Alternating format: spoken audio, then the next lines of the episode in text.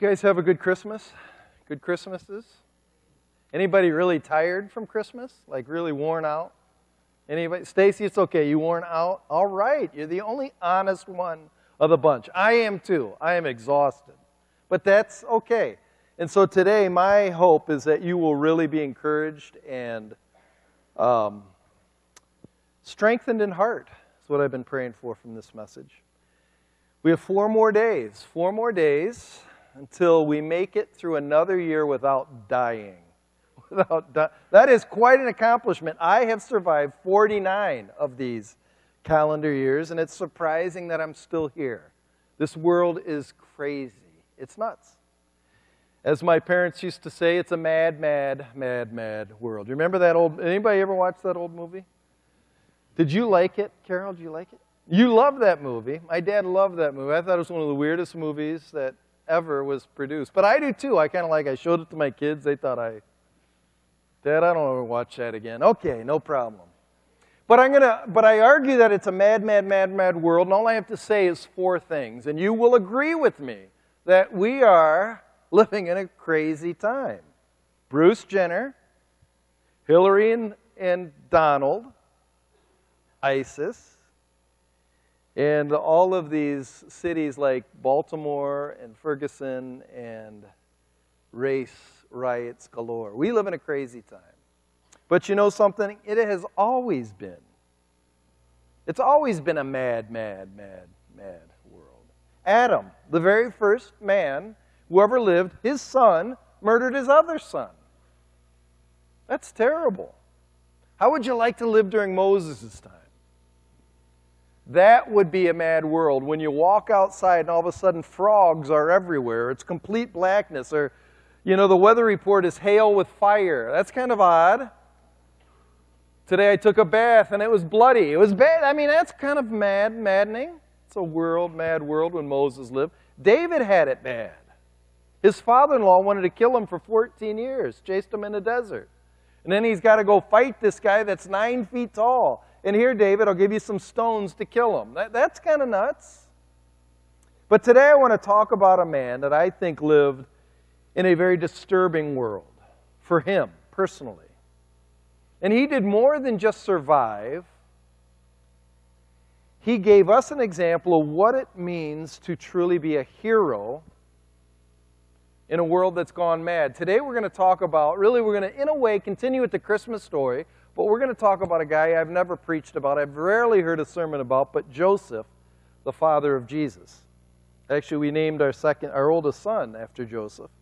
Not the Old Testament Joseph, but the New Testament Joseph. Jesus' dad, because he is an amazing, amazing guy. To me, he's an unsung hero, a guy we never talk about. But if we follow some of the things that he chose, the way he chose to live his life, I think we can get a good blueprint of how to face this mad world in the coming year. Because he was truly an unsung hero. So I'm going to ask you to open up to the book of Matthew. We're going to take a few snippets out of Joseph's story, and we're going to use that as a platform to talk about the coming year.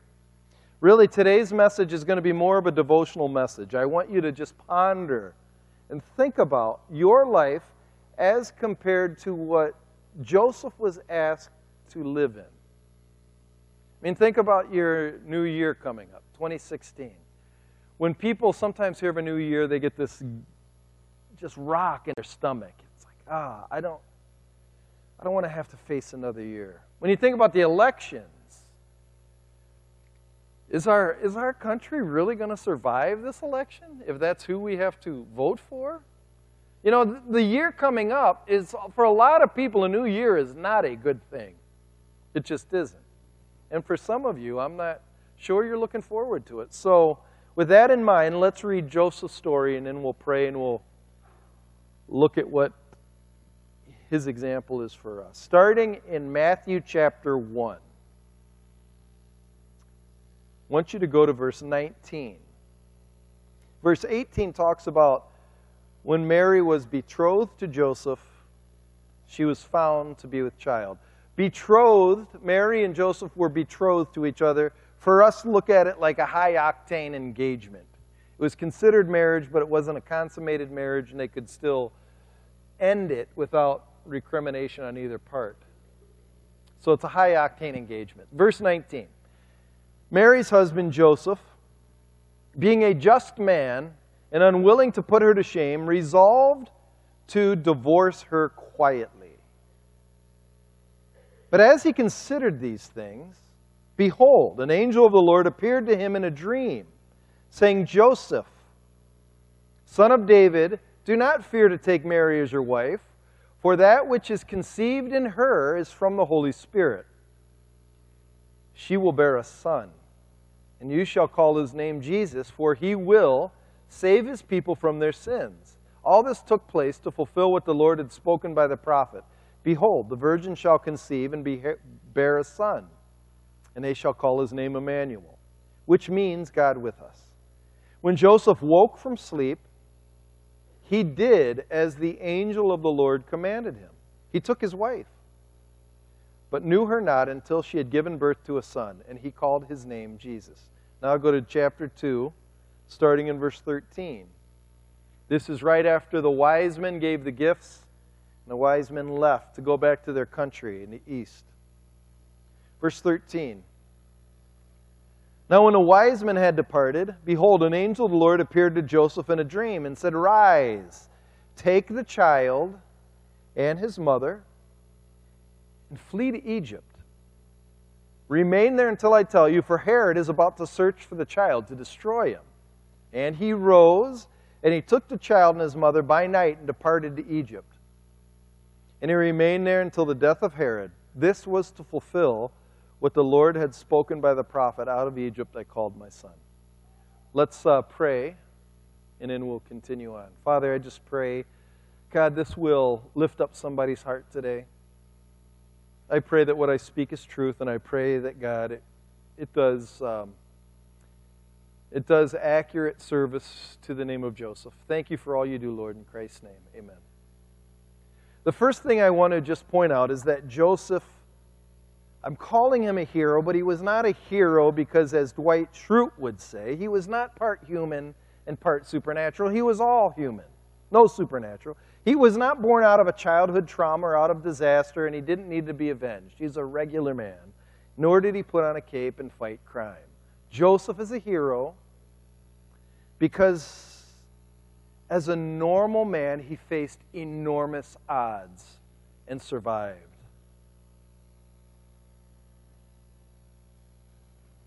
God was in Joseph's life in tremendous ways. Even though Joseph was a first century blue collar tradesman. What that meant is he had very little power and he had limited possibilities to really make a name for himself. He was stuck in a very, very constraining world. He was poor, so he didn't have a lot of resources. He was not really that well known. He was just a guy living in Nazareth, chopping wood and probably pouring mortar over bricks with stones. He was also a Jew, which meant he lived under the tight constraints of Orthodox Judaism, a religion which mandated purity. And even worse than that, they were minorities in a Roman colony. They were dictated by Roman rule, which was violent, it was harsh, and it was uncaring for a Jew. And I believe in the middle of this mad world, this poor man gives us a tremendous example that we can apply to 2016. God asked three things of Joseph, and he's going to ask three things of you next year. And I think these three things, how we respond to them, will dictate if we are I'm not going to say heroic, but if we are more than survivors, we bring glory to God. And the first thing God asked Joseph was to believe the impossible. Believe the impossible. And what he asked Joseph to believe was no minor thing. God wanted Joseph to believe something that would drastically change and alter his life, both as a Jew and as a single man. And what God asked Joseph to believe had to bring him untold mental anguish, like you couldn't even understand. What did he ask him to believe? Well, Matthew chapter 1. What is conceived in the person you're engaged to, your wife? Well, Joseph, it's from the Holy Spirit.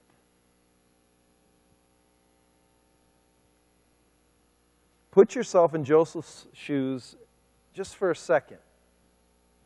If God asked me to believe this about my fiance, I would have major problems both on the scientific level and a theological level. Scientifically, I know it takes a man and a woman to bear a child. I know that scientifically. So did Joseph. We know who the woman is. Who's the man? Come on, Mary. Who's the man? Seriously. According to a Jew, the answer would be very troubling. Either it was adultery, having a man outside of the legal bounds in Judaism, or she was raped which is a tragedy in itself as well. This is the only way to see this from a serious minded person. That is why in verse 19 it says, Joseph, being a just man, didn't want to put her to shame and he wanted to divorce her quietly because scientifically he knows Mary had to be with another man. The one you love, I know, was with another man or was ruined by another man. That had to be horrible. But there was this weird angel that was involved as well, and he said it was the Holy Spirit that overshadowed Mary. Now, this brings in a whole other problem for a Jewish man. Who is the Holy Spirit? Who in the world's the Holy Spirit? We look back retro, retrospectively, we understand he's the third person of the Trinity. But who is this to a Jewish man? Is it just the Spirit of Jehovah? What, what do you mean? Actually, in the Old Testament, three times is the Holy Spirit specifically mentioned. So it really wasn't on the mind of a Jew. Who is the Holy Spirit? We know that he, he was related to the nature of God himself because the angel said this child be, would be God's child. But how is Joseph supposed to believe that? Not only is this madness, but who is Joseph to confide in? Who's going to believe him? The rabbi wouldn't. Priest? No, he wouldn't. Stoning would be the only option. He had to be completely alone in his wrestling. I believe this year coming up, we are going to be asked almost daily to believe the impossible, to really believe the impossible. Even tomorrow, we have to wake up believing the impossible. According to Hebrews 11, it's impossible to believe God, to please God without believing two things that He actually exists and that He's going to reward you if you believe Him. That's crazy. Scientifically, that's crazy, and theologically, that's crazy. Scientifically, where is He? Honestly, do you know the world laughs at you for believing in an invisible God? They really do. Watch some of the talk shows at night. They mock him incessantly. They think he's a joke. But what Hebrews, go to Hebrews 11:6 for a second. I think this may be one of the most potent pieces of scripture if you really let it sink in. Just meditate on for it. Hebrews 11:6. Without faith, it is impossible to please him. For whoever would draw near God to God must believe that he exists. So I am to believe that God, who created the heavens with the word of his mouth, and when I say the heavens, I'm talking about the whole starry host. It says that he's numbered all the starry hosts. He knows them each by name. That, in and of itself, is a crazy thought. Ask an astronomer. But that God who made the heavens and knows them each by name, he lives in me. The one who moved on the face of the earth, who brought life from nothing, is in me right now. Doesn't that strike you as insane? It does to the world. And the only way you're going to survive in this world is if you believe that. It's just as insane as believing that your wife is pregnant because the Holy Spirit came upon her.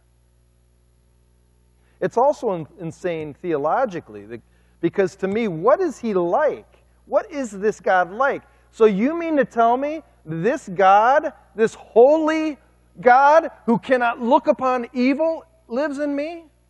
And even, even more than that, what Phil was sharing, this same God loves me 100% if I have faith in his son. He sees me as he sees his son. That's crazy.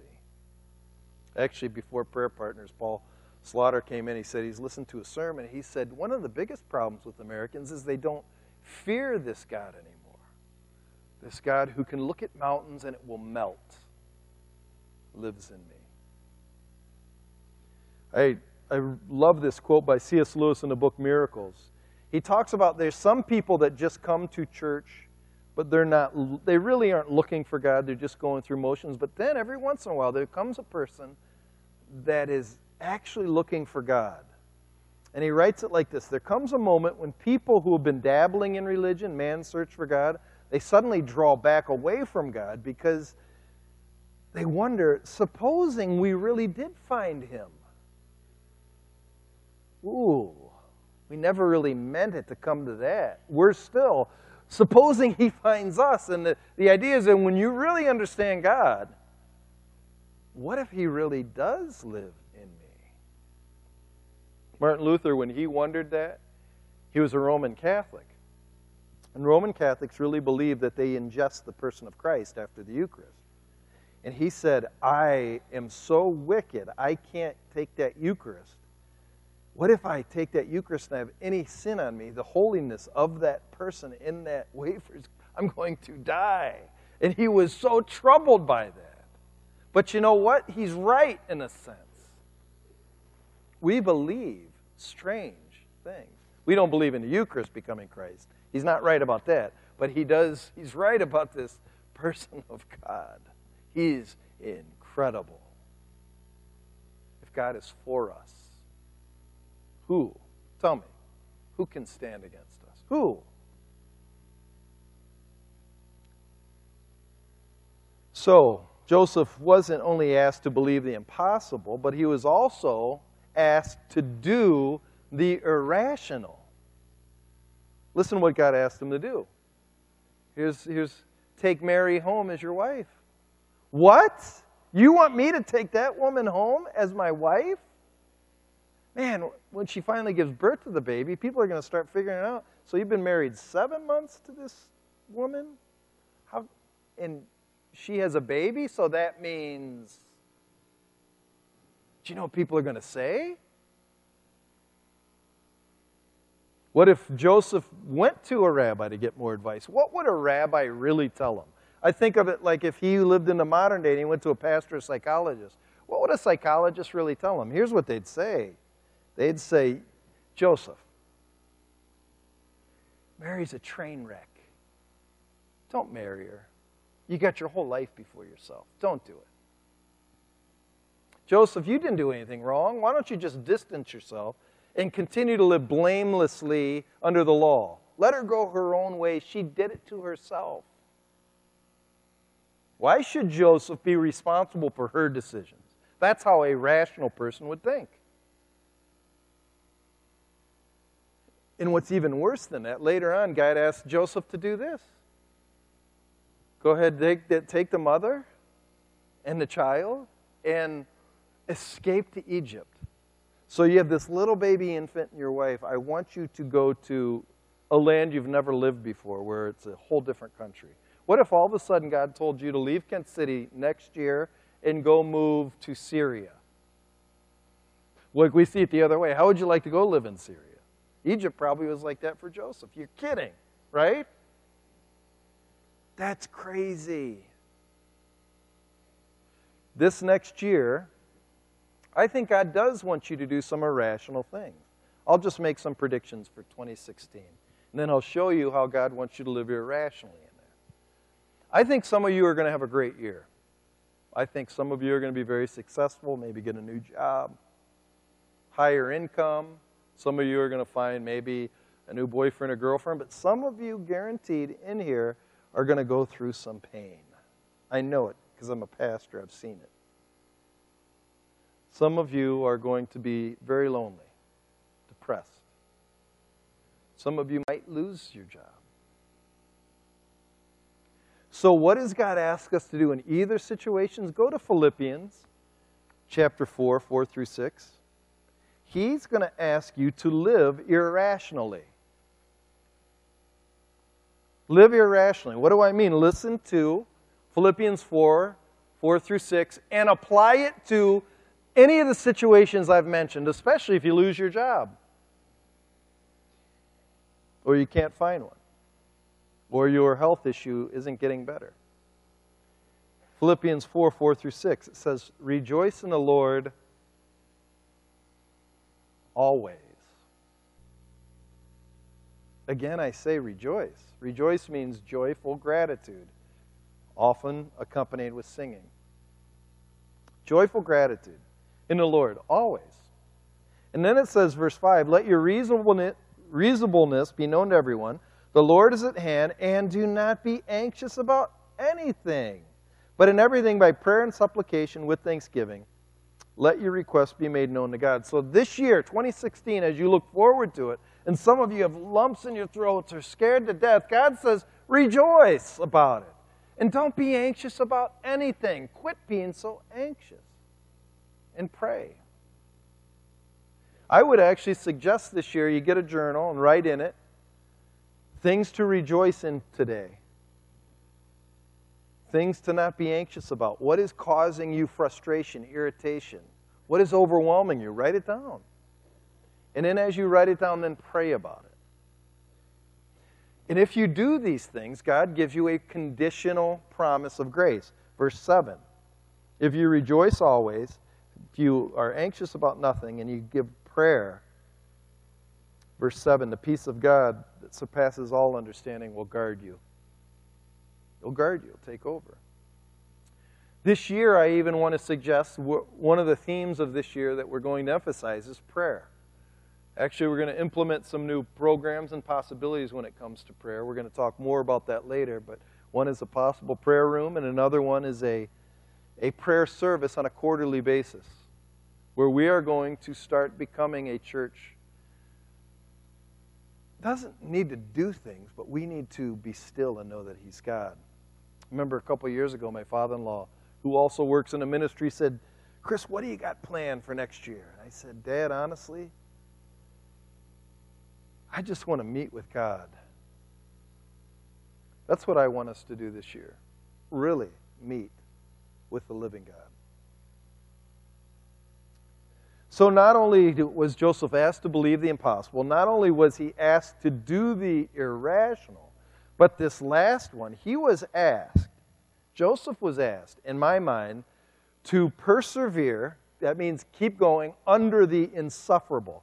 That I use the word I because it's also it's a good pastoral technique to have alliteration. I had three I's. But also insufferable means it is so overwhelming I can't hold up under it. I can't do it. It means something that is horrible, something that is unbearable. Think about Joseph again. He was poor. His wife had a baby. They're not in their hometown, they're in Bethlehem, which is far away from Nazareth. And then they were asked to go to Egypt, another land. And the reason they were asked to go to Egypt is because of this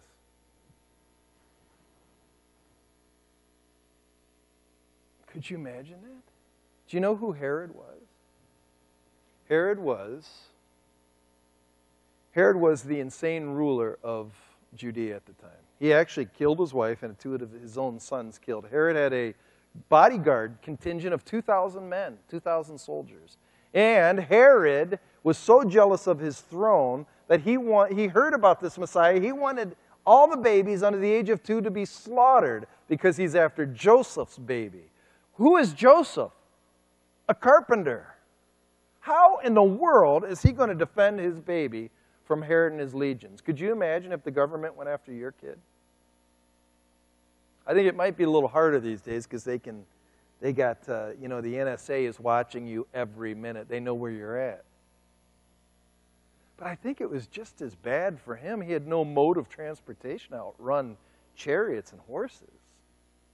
I, honestly, as a father, if this was my wife and my child, I would be, I don't know if I could survive. I'd be terrified. It would be insufferable.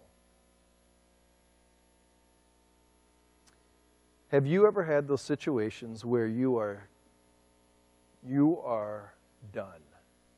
I'm not going to make it. I can't handle it. I remember one time my dad was done. He couldn't find a job for about seven years. It was bad.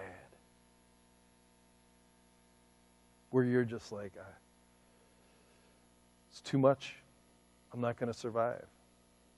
It's funny, often in the middle of this situation, my, my home fellowship group had kind of an argument about this two weeks ago. When you're in the middle of these kind of situations, every once in a while you'll find that Christian that will say, God will never give you more than you can handle. Hang in there. I, I want to take you to something. Go to 1 Corinthians 10. I want to show you where that comes from. 1 Corinthians 10. And it's verse 13.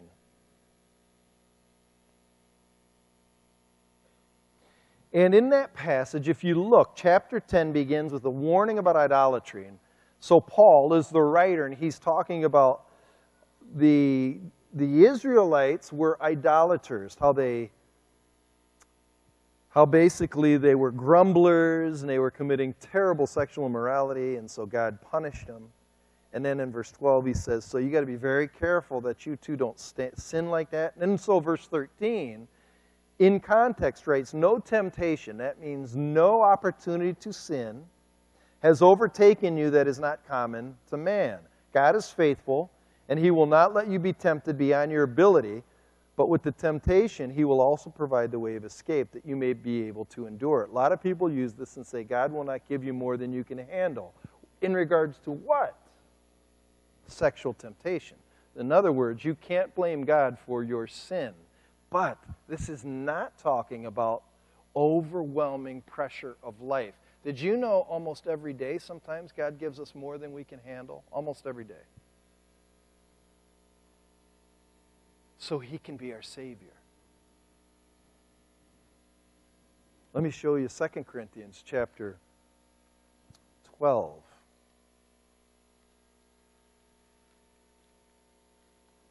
If you can handle it, why do you need to pray? If you can handle things, why do you pray? Because you can't. 2 Corinthians chapter 12. Look at verse 9. Again, Paul wrote this, and um, actually, let's, let's uh, start in verse 7. Verse 7, he's talking about, he had this incredible vision of heaven. Paul was taken up to the third heaven. He was able to see what it was like. In verse 7 says, So to keep me from becoming conceited, because of the surpassing greatness of the revelations, meaning what God showed me, He didn't want me to become proud. So He gave me a thorn in the flesh, and it was a messenger of Satan to harass me, to keep me from becoming conceited. And then He says in verse 8, Three times I pleaded with the Lord about this, meaning He couldn't stand it, He couldn't take it. God, take this away from me. But, verse 9, He said to me, My grace is sufficient for you my power is made purpose, perfect in your weakness. In other words, when you are weak, God is powerful. He's strong. His grace, we have a song called is more than enough. That's what sufficient means. He'll take care of you. The truth is, life is more than you can handle. So, what did Joseph do in these three requests? Joseph was asked to believe the impossible, to do the irrational, and persevere under the insufferable. What did he do? Here's what Scripture says. And he, first of all, according to Matthew 1, he did as the angel commanded him. He took Mary as his wife. He did that. Second thing it says in Matthew 2, he, ro- he rose, meaning he took his wife and his baby and went to Egypt. he did that too. And then the third thing it says is that he remained there until he got more word from God. This is what he's going to ask you to do in 2016. He's going to ask you to do what he says. And then he's going to ask you to actually live it out, to rise up and to do it. And then he's going to ask you to then wait for more instruction. I want to show you something I think is amazing. Each action that he did, each action that Joseph did, was a sign of faith. Obedience is a sign of active faith. But it's even more than that, it's a sign of love. Look at um, John 14 23. This is a beautiful passage. And to me, this passage, I call this verse Joseph's verse because it was manifest or it was made alive physically in his life, where this is a spiritual promise for you and me. I think it's incredible. John 14 23.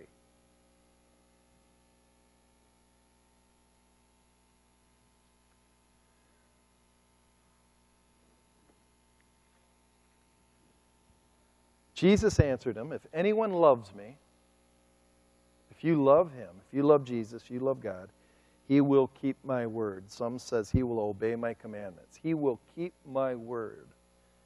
And my Father will love him. And we will come to him and and we will make our home with him. I often why did God choose Joseph? Because he knew he would keep his word. What was the result of keeping his word? Jesus literally made his home with Joseph. Literally. I don't think God chose Joseph necessarily because he was a, you know, I, don't want to degrade him. I don't think because he's a brilliant mind. I don't think necessarily because Joseph was rich. I think it was because he had a quality that pleases God the most. He does what God says. And because he did what God said, he said, you know what? I'm going to let my son live in your house. And I think he says the same thing to us who obey him. Even if we don't understand it, it seems impossible, irrational, and I don't know if I can do it, but I'm going to take it a step at a time. And when you do, he comes and he lives in your home. He lives in your home. And he takes care of you. It's funny, as I look forward to 2016, I've got to tell you, it's kind of a weird year for me personally. 2016, believe it or not, I turned 50 years old. I know I still look like I'm 21. I know that. I look in the mirror, I see a 12 year old little brother of four older sisters that still hit him upside the head when he doesn't do the dishes. That's what I see. I'm turning 50? What? That's crazy.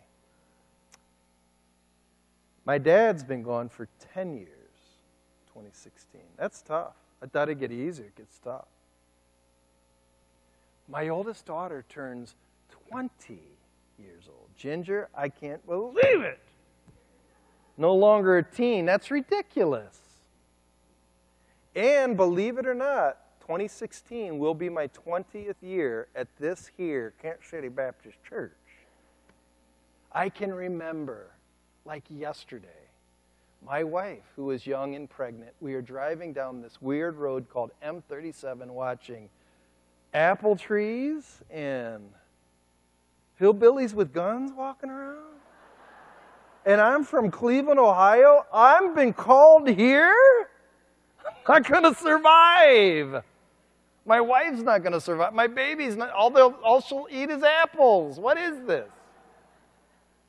But I'm telling you, what's bizarre about it is God has not just taken care of me, He's given me an amazing life here with people I love. I've had three other kids besides her here, four kids, provided for, and I never would have dreamed it.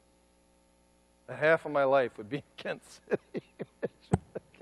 it still makes me laugh. But all I'm trying to tell you, really all I'm trying to tell you is that if you obey what he says, even though you're scared to death, He'll take care of you.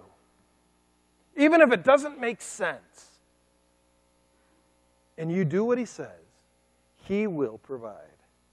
And to me, you will become a hero of faith. Joseph was. And because Joseph obeyed, you and I were able to have a man that died on a cross for us, save us of our sins. So, this next year, are you a hero? Let's pray. Father, I thank you for I thank you for the life of Joseph. I thank you for who he is. He's alive right now in heaven. I can't wait to see him. I bet you he doesn't want any of the notoriety, none, any of the press. He doesn't want any of the hype. He's just a simple man of obedience. Help us to be simple people of obedience. We love you, Father. It's in Christ's name we pray. Amen.